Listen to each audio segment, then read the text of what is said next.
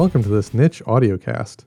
My name is Will Patch. I'm the Senior Enrollment Insights Leader here at Niche. Today, you're going to hear a webinar that's been converted to a podcast so you can listen on the go. You can find all the resources that are mentioned, as well as the original recording, on the Enrollment Insights blog, which you can find at niche.bz slash insights. Enjoy! Uh, before, you know, it's hard to believe I've been here at Niche for three years now. Uh, and before that, I spent uh, nine years at Manchester University, uh, my alma mater, uh, originally working out as, as an admissions counselor, taking over admissions operations, then ultimately digital strategy. So all of the website optimization, student search, digital marketing, all that that sort of work together. But before that, um, before college and everything, uh, I actually grew up in rural Indiana here uh, in a very small farming community, uh, originally on a on a goat farm so I started thinking about how how to kind of frame student search and the inquiry process and and how do you get ultimately to to bring in your class? And one of the things that that dawned on me is how much it was like farming. Uh, and so I, am framing everything here today and i hope it makes it a little more fun. Uh, this entire process of finding inquiries nurturing them helping them enroll i'm framing it all in terms of farming uh, so hopefully uh, that's something that, that really connects with some of you, or at least it's pretty fun for everyone else. Um, just a shared definition to get us started though. When I say inquiry, I am talking about the students, the parents uh, who are literally asking for more information. I know people have different terminology of suspect, prospect, inquiry. When I say inquiry, I mean basically the people who show up and say, I want more information. You know, they can come in from your forms on your website, they can come in from partners, from emails, from walk-ins. Uh, you know, when people just show up and start asking questions, uh, they could be your converted prospects. So the people who start out as prospects, they get more interested, they ask for more information, you have those conversations, uh, or even your stealth applicants. You know, those are going to be your highest value inquiries. So just thinking about how we're framing inquiries there. You know, the steps here to bring in your class are the same as they are to bring in a crop you have to start off by growing, you're nurturing, and then ultimately you're yielding. You know, if you're if you're having issues along the way, it's going to ultimately affect your yield. And in fact, these sound and should sound a lot like a marketing or sales flywheel. You know, these students that you yield ultimately will help feed back into growing future classes. So at the growth stra- at the growth stage, that's your attraction. You're bringing people to you. Then you nurture them along as you're engaging them. And ultimately, that delight, that last stage of the flywheel, that's your yield stage, right? That's where you're bringing them in, they're making that commitment, and ultimately, those excited students who have come to campus will help advocate for you and help feedback into the next cycles. So we're going to break these down and, and dive deeper into each of these. At the growth stage, you cannot expect a single source to fill your class. You know, it's just it's it's very important that you diversify and then ultimately measure the impact. And I think that's that's the key phrase to me. You have to measure the impact of every source. So think about all of your current sources. You know, think about every place that students can inquire and come into you. Uh, you know, where are your untapped fields? Where are you missing out? You know, do you are you going really heavy on on buying names, but then you see, well, we don't have a lot of inquiry forms easily accessible on our site huge missed opportunity there. So when you're doing this, you need to diversify your planting. You know, you don't want these annual fluctuations of one side up, one source down.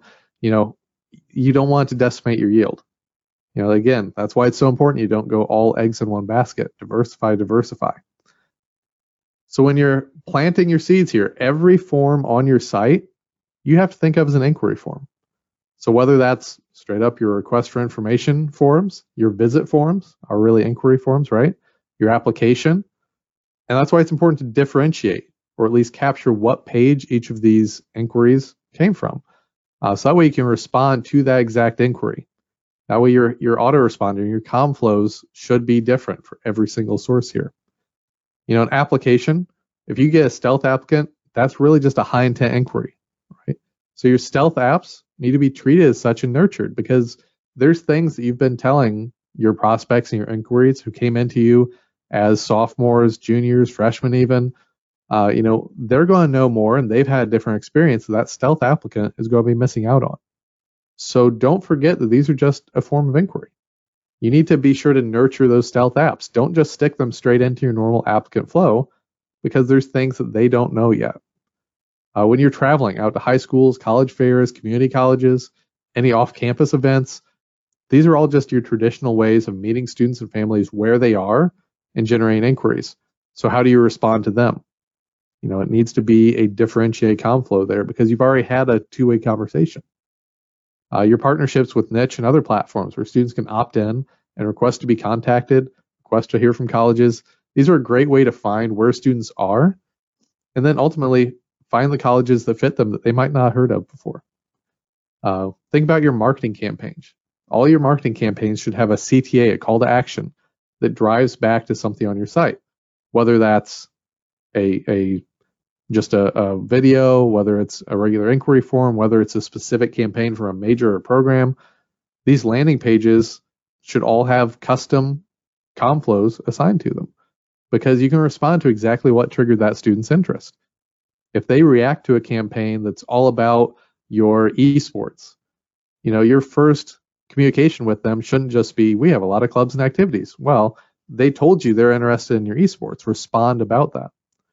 Uh, your remarketing is another great way to convert students um, and, and, even convert your prospects who just come to your websites, come to your landing pages, and go away without taking an action. You know, they have that name recognition, so a remarketing campaign can help re-engage them, bring them back. Uh, we see a lot of success with this on, on niche profiles where students come, they do the research, they're visiting the pages, and then we can stay top of mind uh, and remind them that here's why you were interested in that school. Let's come back and talk more about it. Uh, an untapped source are your advocates and influencers. You know, when I say influencers, don't don't get this idea of well, it's just the models on on Instagram and TikTok. No, you're anyone who is able to speak for you and expand your reach. They're going to be your advocates. They're going to be your influencers. They can have influence on other people. You know, the great thing there is they can perennially bring new people to you. You know, you don't have to go out and find new people all the time. If you have people advocating for you, the counselors, your alumni, athletes, community members, if they can be out there speaking for you, that just expands your reach. You know, you need to have a plan for sourcing a wide range of individuals as well. You know, you can't just treat everyone the same and expect success, right? So the way that you're attracting a current cycle senior is going to look and feel different than the way you're attracting a sophomore that sophomore just needs more information about what the search looks like, what they should prepare for, some basic information about your college, but then going to college in general as well.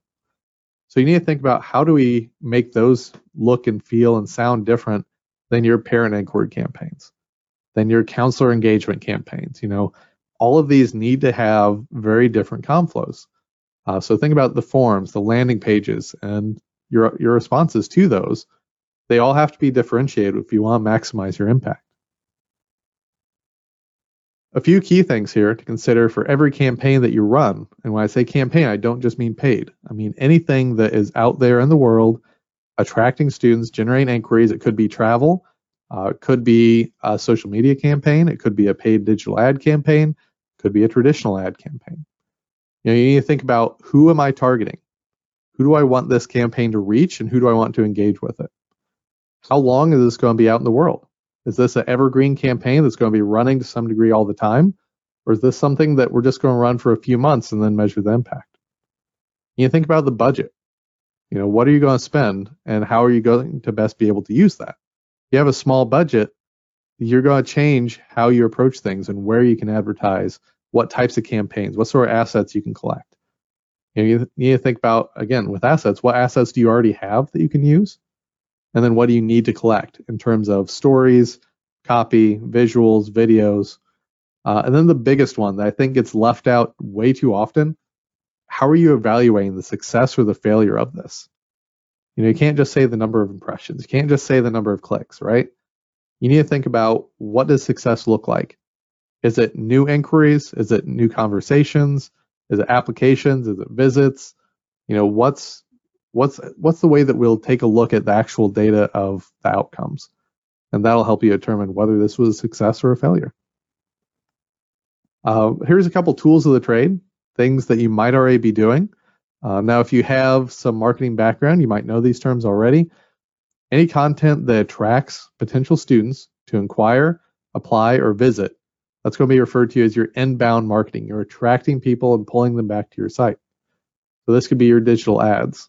This could be your videos. It could be your SEO work, making sure that you show up in search results properly. Uh, your social media efforts to engage and communicate. And social should be a two-way street, right? You should be engaging there, not just shouting information out. Uh, and then your chatbots on the site, things that can engage people when you're not there. All these are, are inbound tactics. There's another another tool here um, that brings people in called lead magnet. Lead, lead magnets are going to be your free opportunities to gather contact information. So think about your net price calculator. If students are coming or parents are coming and filling out your net price calculator, that's a great way because you know exactly something that matters to them. You can respond right away with affordability, with scholarships, with financial aid information, because they've told you by filling this out what matters to them. And then you have that conversation, then you learn more, start talking about their major interests, their extracurriculars, about who you are and why you're great. But they've said, here's something that's very important to me. Uh, it could be guides to the college search for parents, counselors, early stage students. Uh, events, of course, are really just lead magnets, right? They sign up to come to campus, take part in this valuable experience, and then ultimately you're able to follow up with them. And then swag boxes is something we've had some success with. Uh, it was probably, geez, seven, eight years ago now. Uh, I, I, had a, a counselor I was working with who had this great idea to start using some swag boxes for students to help keep them engaged. It was a great way to get students engaged, get students excited. But what if you're a market garden and you're not a commercial farm? So you're more of a small scale, you're not a household name. How do you make sure that people know who you are? And, and how does it matter? Well, in the spring, we surveyed the class of 2023 to learn more about their search process and 69% of them said the college's brand does matter, and only 11% said that it does not matter at all. So that some people might look at that and and say, well, that's a problem that we're not a household name. The good news here is that by running campaigns to build that name recognition and awareness, and then focusing on generating inquiries, you're essentially pre-qualifying students who already know who you are. This cold prospecting using models, there's a reason it fails so often. And it's exactly that right? On paper, a student might fit the bill of students who are graduating, you know, who who are, are successful at your institution. But if they're not looking for your type of institution, or if they've never heard of you before, that message is going to fall flat because the brand does matter to them. The name recognition does matter. Okay, so to make your campaigns work and to attract new inquiries and convert these prospects, you need to build that affinity and I can't say this enough, you make them want to learn more. Just telling them to come visit, telling them to apply, they know they can do these things. You need to make sure that they get excited about you and they want to learn more. They want to come visit, they want to apply. And that's all about building affinity. It's all about making them excited about who you are. The number one way to earn students' attention is to have them have a conversation with someone from your college. And that can be, but doesn't have to be, a counselor at a fair, or it could be at their high school. Uh, it could also be through text, through chatbots, through a call, and it doesn't have to be just your counselors either, right? It's just someone at your school. It could be faculty, it could be leadership, it could be current students. That's a key one. Make sure you're bringing current students into the fold and advocating for you. They are great resources of their own stories, their own process. Students want to hear from them. So bringing them in to tell your story is so critical what, there are a few other ways you can do this. When when we surveyed students, you know, they fell into a few categories. Influencing the influencers here. 46% of students said that their school or college counselor uh, was important in their process. If they recommended a college they had never heard of before, they would consider that college. 45% said their family. 40% said friends. 6% religious leaders. Now that went up for students who said that they really wanted a religiously affiliated institution. But these are people who can recommend a college they have never heard of, and then they would consider applying to that college. So think about things like counselor events, having these on-demand content content updates that these influencers can read, see, and learn more about your programs, learn more about your college, your updates, your financial aid, and they can go out and advocate for you. Uh, think about do you have any referral programs for friends? So if someone, a current student, an alumni, uh, actually refers a student, are you rewarding that? Are you thanking them? Are you acknowledging that?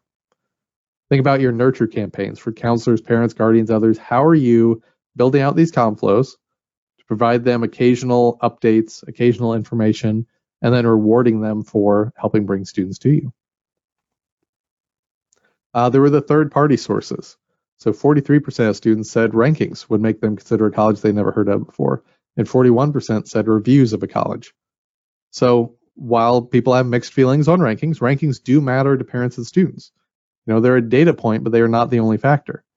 Uh, you know, that's something that we keep hearing from students and parents over and over again. You know, we've got over 4,000 colleges. How do you narrow down your list?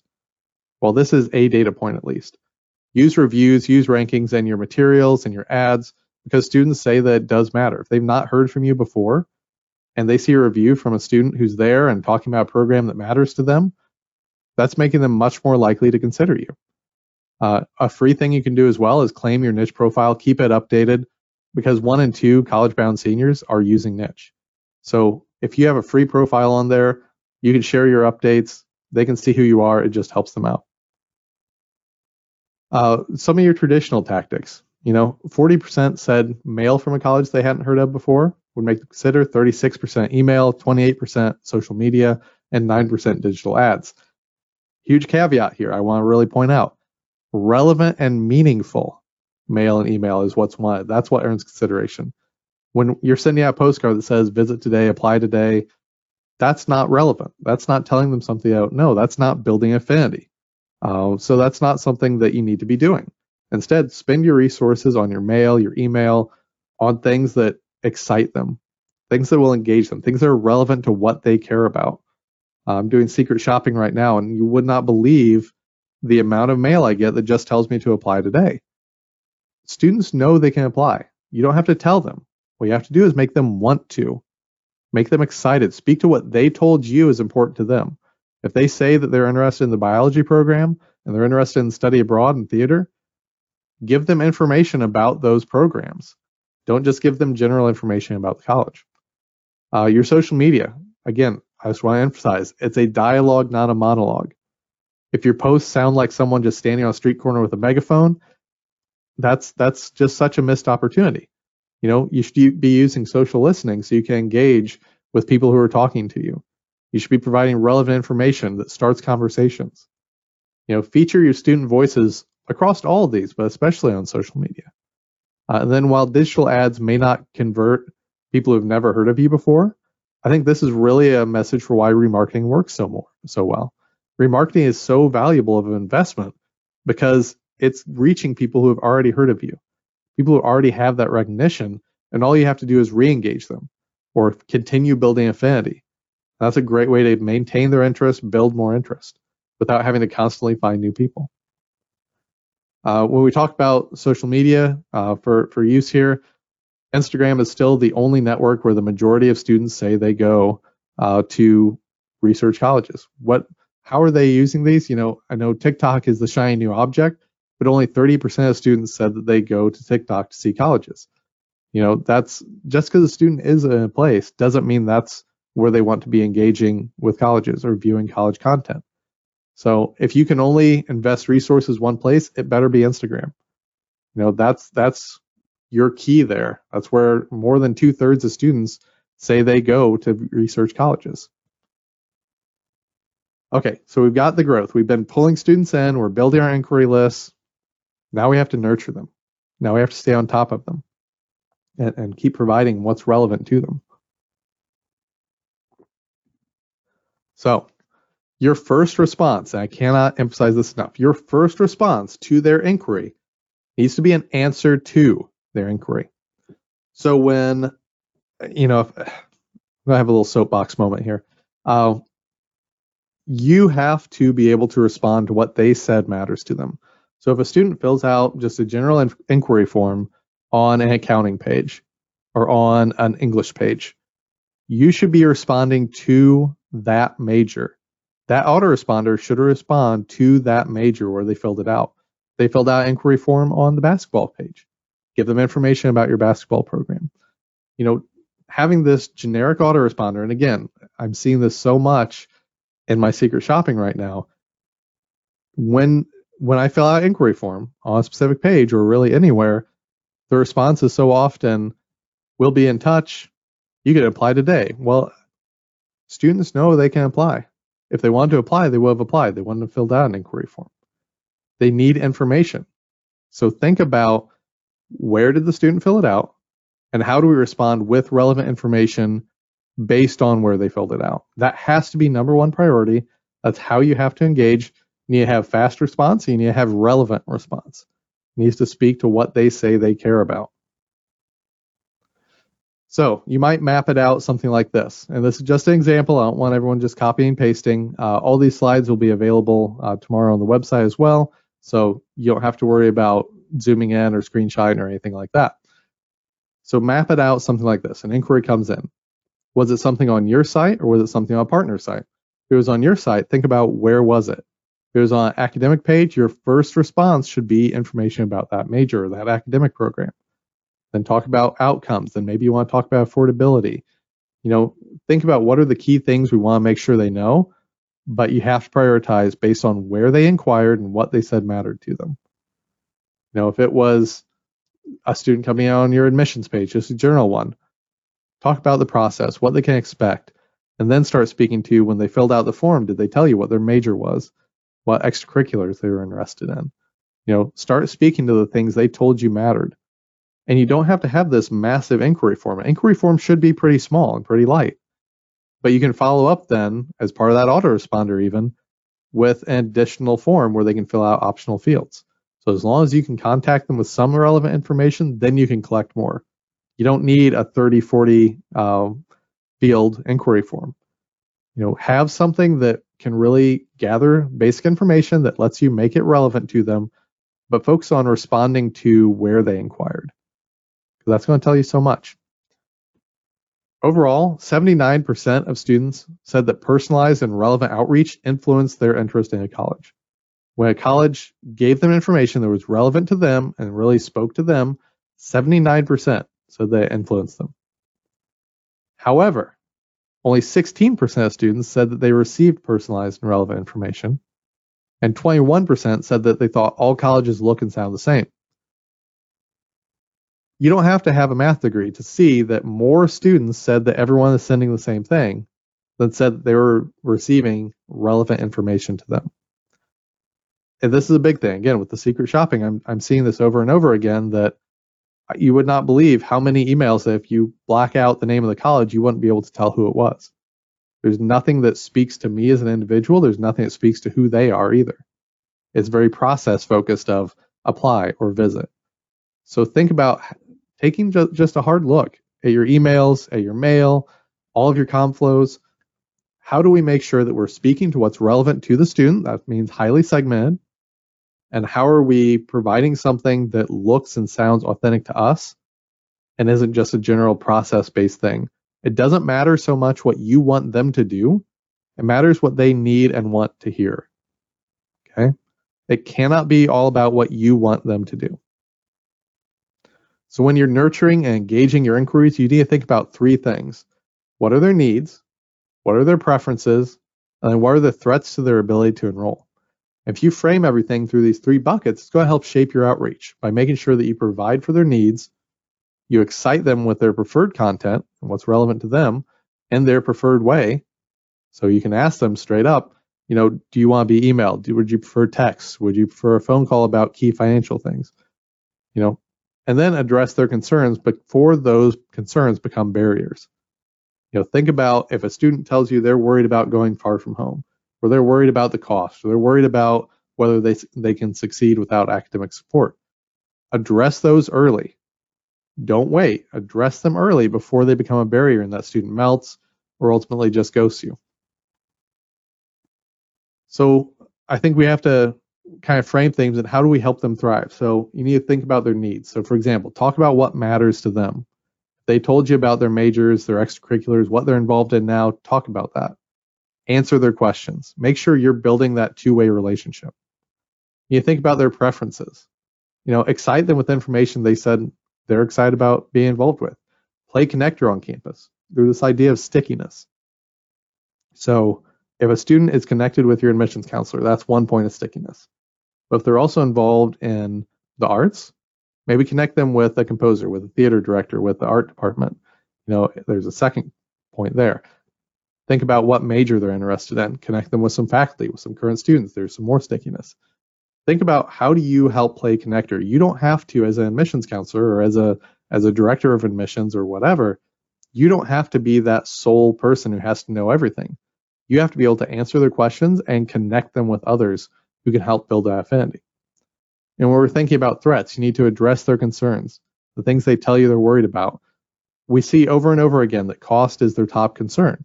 So don't shy away from that. If you wait to start talking about cost until after financial aid packages go out, you're already hurting yourself.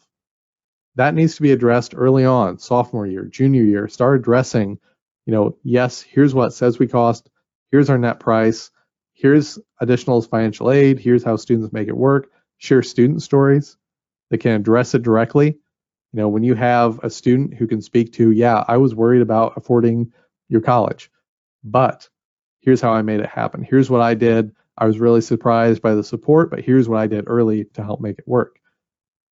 Don't be afraid of having those hard conversations. They can be really uncomfortable. I get that. I had that for so many years, but you have to get over it too. You have to address it. You have to be able to, to build that affinity. So thinking about what matters most to students and parents. I said cost, right? Financial aid is always the highest concern, so we always ask a bit more about this in our surveys. Uh, when we asked the class of 2023, 91% of them said they were eliminating a college based on the total cost. Not based on net price, not based on anything else, based on that total published cost, that sticker price.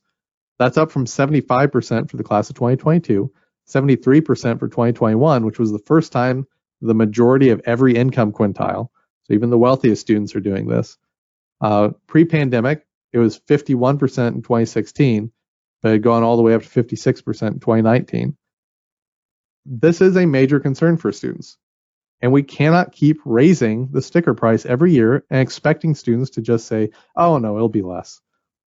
I always use the example if I go into a, a burger place and it says $3 on the menu for a cheeseburger, I'm making a decision then whether I want to order it or not. I'm not waiting until I go to pay. And this is the same way that students and families are saying they are approaching college now. It's not the same process of apply and maybe we'll wait. You know, they want to know up front what it costs. So you cannot keep playing by the same rules. Less than half of students said they would consider a college whose total cost is over 40,000. So if you have a sticker price of 50, 60,000, you're eliminating the major- majority of students right off the bat before they ever consider you. So we have to think of this as, as something to address early on. And this isn't an admissions only problem. Financial aid, business office, president's office, the board, this is something that everyone has to address. Other, other community factors that are important to students. They want diversity. That is the number one thing they care about right now. They want not just a diverse student body, they want to see diverse faculty and staff. They want students who are active on social issues. You know, arts and cultural. This is something that actually started during the pandemic and we're seeing continue and, and even the gap widen a little bit, the students are saying that the arts are more important to them than athletics. So think about how are we recruiting for the arts, for band, choir, theater, you know, uh, what are we doing? Because you look at the number of athletic recruiters that most colleges have, and you compare that to the number of arts recruiters, and more students say that they want uh, they want to have this this arts experience you know what are you doing in terms of recruitment there? Do you have specialized recruitment? In terms of campus elements physical characteristics scholarship availability number one again getting it financial aid cost safety is a big one. Not just safety on campus but safety off campus. How safe is the community?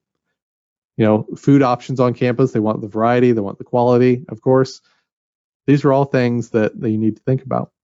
Uh, th- this is something that should be addressed in all of your ComFlows through student stories, through your, your print materials, everything can address these factors that students say matter to them.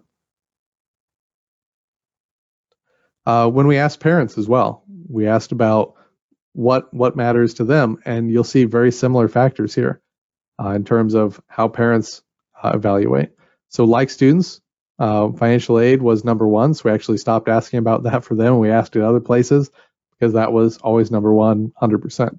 But safety, almost 100% said that safety was important to them. Uh, they want the ranking of the college. They want to be able to brag to their friends, probably, is my guess there. Clubs and activities. They care about the alumni network. You know, these are the things that parents really want to see in a campus. And we asked because we see reviews being so important, we asked how influential other parents were to parents. Well, 41% said that reviews from other parents online were important to them. 40% said parents of currently enrolled students. These are people you can engage them with. You know, if you have a parent council, if you have a parent group that can go out and speak or create videos, great group of people to engage. 31% said that other college searching parents they know. So they're less likely to go to their peers, probably because they're in the same boat. So take advantage of your reviews online and your current parents. Um, that's who there will help influence your parents. Okay, as part of the spring survey, uh, we actually took a look at some of the behavioral uh, things in terms of how students are feeling about the college search, how they're approaching things, uh, and we came up with four different personas in terms of the types of students. So this is something that you can do in terms of how do we address students. Uh, the first one here, the largest group, were the optimists. Uh, these were your social butterflies. This was the largest persona. 46% of students fell into this group. Uh, they, they identified themselves by experiencing high levels of excitement and hope uh, in terms of their college search.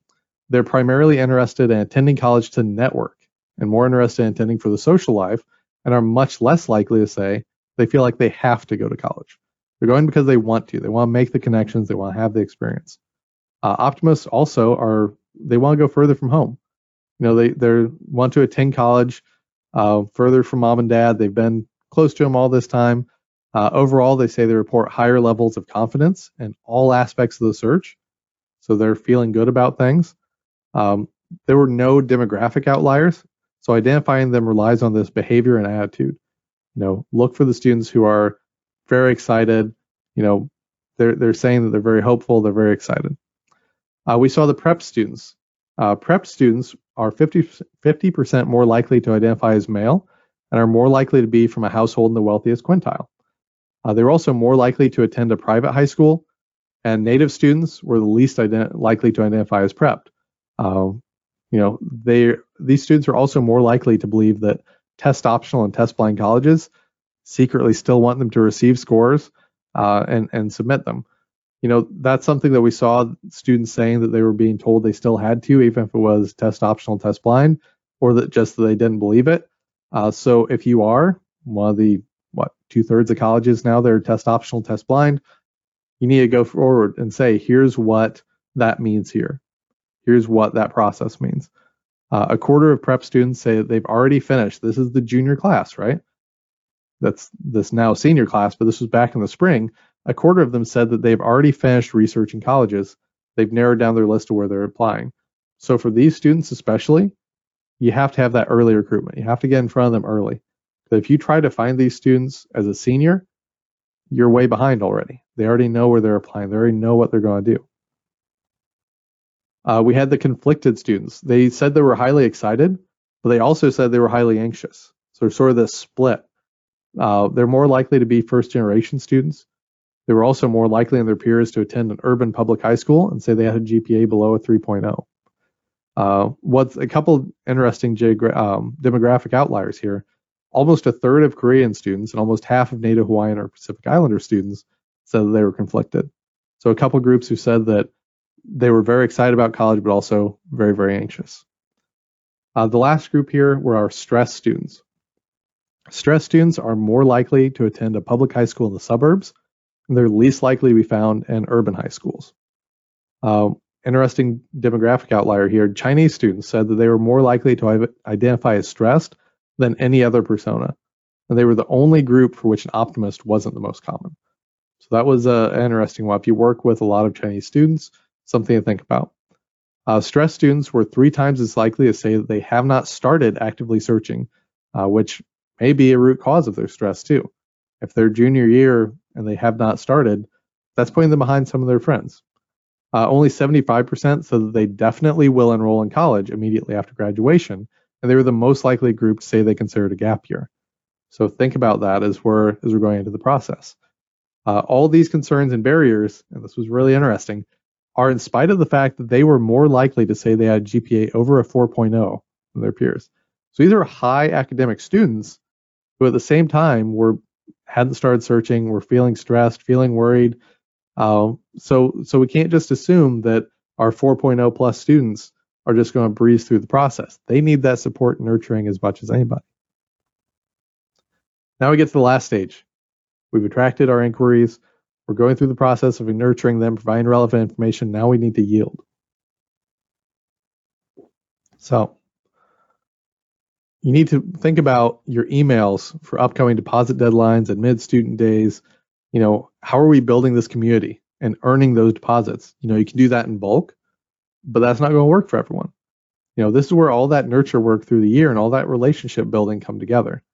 You know, there's going to be, of course, students who deposit and enroll with little to no communication, but they will have other relationships or other reasons for doing that, right? So some students are going to need some incentive to go ahead and deposit. So think about how are you rewarding that commitment? 74% of students said that current students at a college are influencing their decision. That's a that's a big group. Majority there are saying that current college students influence their ultimate decision. So how are you bringing your current students and to engage with your applicants, with your accepted students? How are you making sure that your current students are helping build that affinity?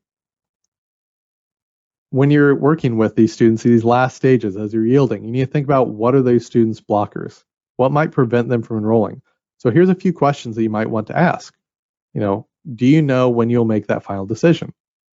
You know, they might say, well, I, I, hope to have a decision soon, or I don't know. That should be a bit of a red flag. You know, if you don't know when you're going to have a decision, what information do you need? How do I help connect you with someone who can help you figure out if this is the right fit or not? What might stop you from enrolling? Is it financial? Is it distance? Is it programmatic? Is it family? You know, is there anything that you're looking forward to in a college that you don't think we have? That's always a great one because you have students who might say, well, I was going to go to your college, but you don't have X. When in reality, you they you do, and they just didn't realize it. They didn't see it. They didn't find it. Uh, you know, and then of course you want to talk about have you and your family talked about how to plan and pay for college. That's a big one. Again, start that conversation early, even though it's uncomfortable. Have that conversation early where you can engage and talk about the payment process. You know, make sure they know how affordable you can be and whether or not it is a good fit. So on top of all of your print, all of your email, there has to be that personal touch. You have to have these one-on-one conversations.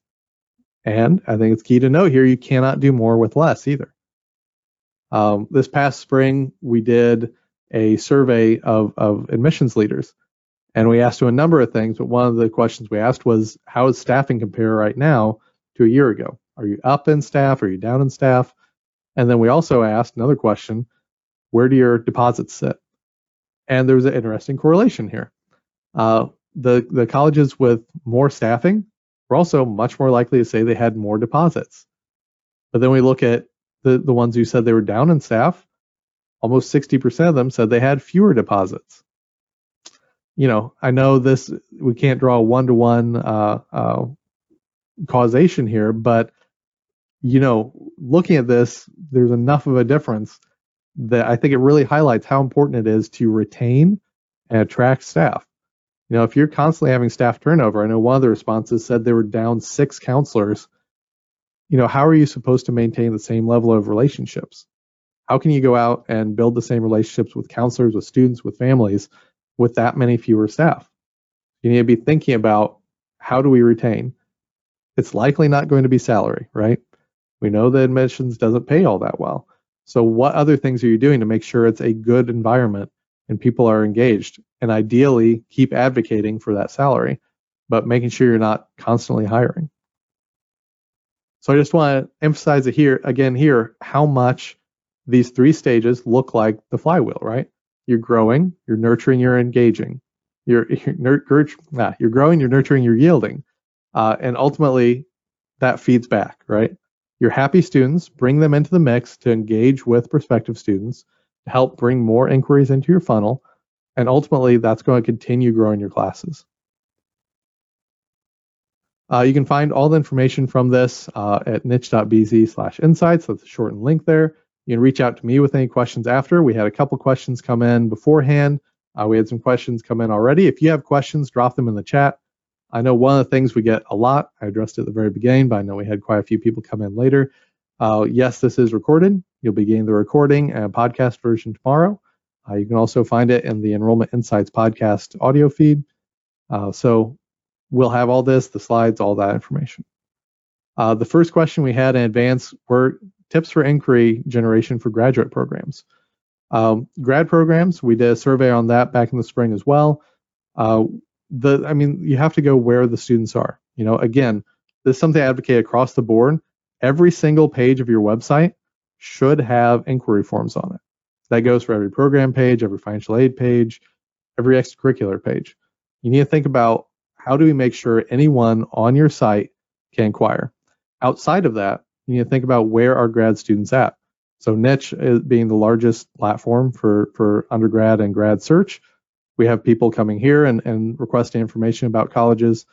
Um, think about your ad campaigns, think about LinkedIn campaigns. You know, how are you engaging your alumni to go out and advocate for you and bring people back? So I think this is where those referral programs can come in really handy for grad as well. Grad's a little bit different because there's not that one stop, go to a high school and see, but you know where they are in undergrad. You know how to engage them there. So go where the students are and have these same types of inquiry campaigns. Um, second question we had come in early what's an effective way to contact inquiries? The number one thing that I'm going to say is on your inquiry form, even ask students how they want to be contacted. You know, do you want email first, text first, phone call first. That's going to be the best thing because that will be relevant to what that student wants. Overall, though, uh, when we've, we've surveyed students, and, and here in another month, we'll have our big annual uh, senior enrollment survey coming out. Uh, the number one thing students say they want is email. That's the best way they say to contact them. Beyond that, mail was second, um, followed by text. Uh, right now, though, it's interesting to note uh, that Phone calls are no longer the least desired contact. Video chats are. They do not want a video chat. That was even even worse to them than giving them a phone call. So the number one way to contact them, email, and make sure it's relevant to what they said matters to them. That's the big one I want to keep emphasizing. Speak to the majors, speak to the extracurriculars, speak to what says what they're excited about, what they're worried about, uh, and then beyond that, sending them relevant mail, relevant text messages as long as they've opted in. Uh, that's going to be your best ways. Uh, I had a question about what I meant by swag boxes. Uh, so a swag box would be a um, program where basically a student could sign up or you have it tied to a completed application or to a deposit or to some other action where you're sending little bits of things to excite them. So maybe it's a pennant. Uh, we've done socks. You know, it could be uh, you know, a, a, gift card to the campus store, just sending them little things that might engage them. Uh, think about what can you send that would be Instagram or, t- or TikTok worthy, uh, something they'd want to show off to their friends. Uh, these are the things that basically you're sending them free things to get them excited, to keep them engaged. Um, that, that's what I mean by a swag box. Uh, let's see. What's the most effective way of opening communication with cross interest prospects, including those who have never heard of our school, and the question of how we got their contact info? So, the cross interest prospects, uh, that's something that we do here at Niche. So, if a student says they have three options when they when they fill out their their profile, they can say, "I want to hear from no colleges. I want to hear from only colleges that I add to my list and say I'm interested in, or I can hear from colleges similar to those." So if a student says, I want to hear from colleges uh, similar to the colleges that I'm adding to my list and I'm interested in, uh, then that's where they would be that cross interest prospect because you know they're interested in a college like yours. It's one of your competitors. Uh, the best way there is to address it directly and just say, hey, we know that you're interested in colleges like niche university. Uh, you know, here's what we have that really helps us stand out from our peers. You know, have some of those those um, general facts, but then invite the conversation. You know, invite them to fill out some supplemental information. Invite them to, you know, have a two-way conversation. Ask them about what they're excited about in a small college and a liberal arts college and a public college. You know, asking these things directly can help build that back and forth um, because that's going to be the first thing. They didn't come to you directly, they might not have heard of you, but it's something I saw a lot of success with working at a smaller college. Uh, you know, being able to find students who are looking at colleges like us but hadn't heard of us yet. If we could go out and say, here's what is a strength similar to those colleges, but here's what sets us apart, that's what students reacted to. Uh, what's a good additional connector for non-athletes? So think about what else they're interested in. So if a student says on either your inquiry form or a supplemental form, they're interested in painting, you know, connect them to current students, faculty, of course, there. Uh, if they say that they're interested in volunteer service, connect them with the volunteer service organizations on campus. You know, it, it's easier sometimes on a smaller campus where you can just walk down the hall, walk across the building, uh, and talk to someone. But no matter what size institution, I would hope that everyone on campus realizes that they are part of recruiting, right? You know, no matter what type of institution it is, everyone drives that experience. So think about what sort of liaisons do you have and make sure that they know sort of what the expectation is of hey, you know, once a quarter, we would love for you to reach out with just some information about uh, about your programs. Is that something you could help us with, or do you have some students who could reach out and talk about their experience? Uh, so think about those sorts of things. Uh, overall, you'll get a good feeling for this when you talk to your student ambassadors or other students on campus, and just generally ask them about the experiences they've really loved on campus, and see, you know, what are the things that come up. If they talk a lot about your student activities, Okay, great. Have student activities contacts then reaching out to students and talk about their experiences. If they're talking a lot about um, you know specific programs and their academic programs are their key focus, make sure that they're you're connecting your prospective and inquiry students uh, to faculty, to current students. Uh, you know, if you have alumni who wants to get involved, make sure you can have alumni who will reach out as well and have some contact points that way. So think about what sort of things students might be interested in, what experiences set you apart, and then have those come into the picture. Uh, are students more interested in national or regional rankings? They've never shown a big difference, honestly. You know, if you can tout that you're number one in the nation or number one in the state, the students tend to focus on that number. You know, so think about what are the top things that you can say that here's what we're great at. Um, you know that's something that that focuses more for students. They want to be able to say that number one. Doesn't matter how how small of a puddle it is. Uh, so think about what can we really tout and then focus there. And that's where you can use some of these rankings differently as well. So if a student uh, you know some things everyone's going to care about like if they live on campus food housing things like that they care about that uh, if you're talking about program specific if you have a highly touted um, you know social work program. You'll want to share that to social work students, but sharing it out to students in general, not going to be that effective, right? Uh, my take on video emails. Uh, it depends on how they're done. Uh, I think it's it's one of those where if it's student voices, if it's short, if it's engaging, it can work. My my concerns are: are they getting through spam filters? Are students actually clicking on them?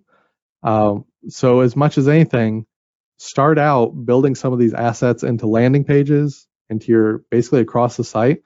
Um, you know, you can have very personalized videos uh, about a specific program, about you know students talking about their financial aid process on financial aid, but you can also use landing pages.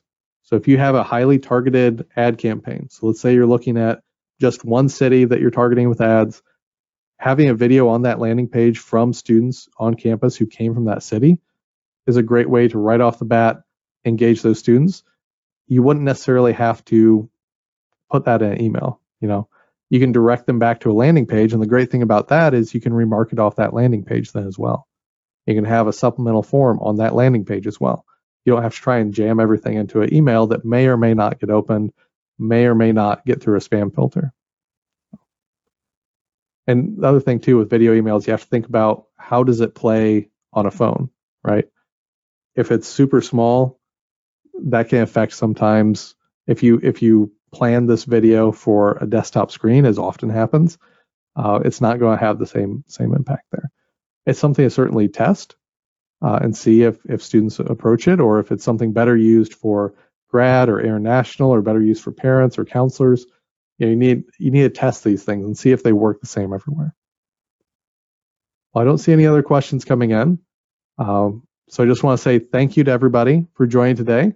I will be following up tomorrow with the slides, with the video, with the podcast version. Uh, my contact information is here on the screen. So if you have any questions you want to follow up on, just want to chat, grab coffee or tea, happy to do that as well. Uh, I hope everyone has a great August here.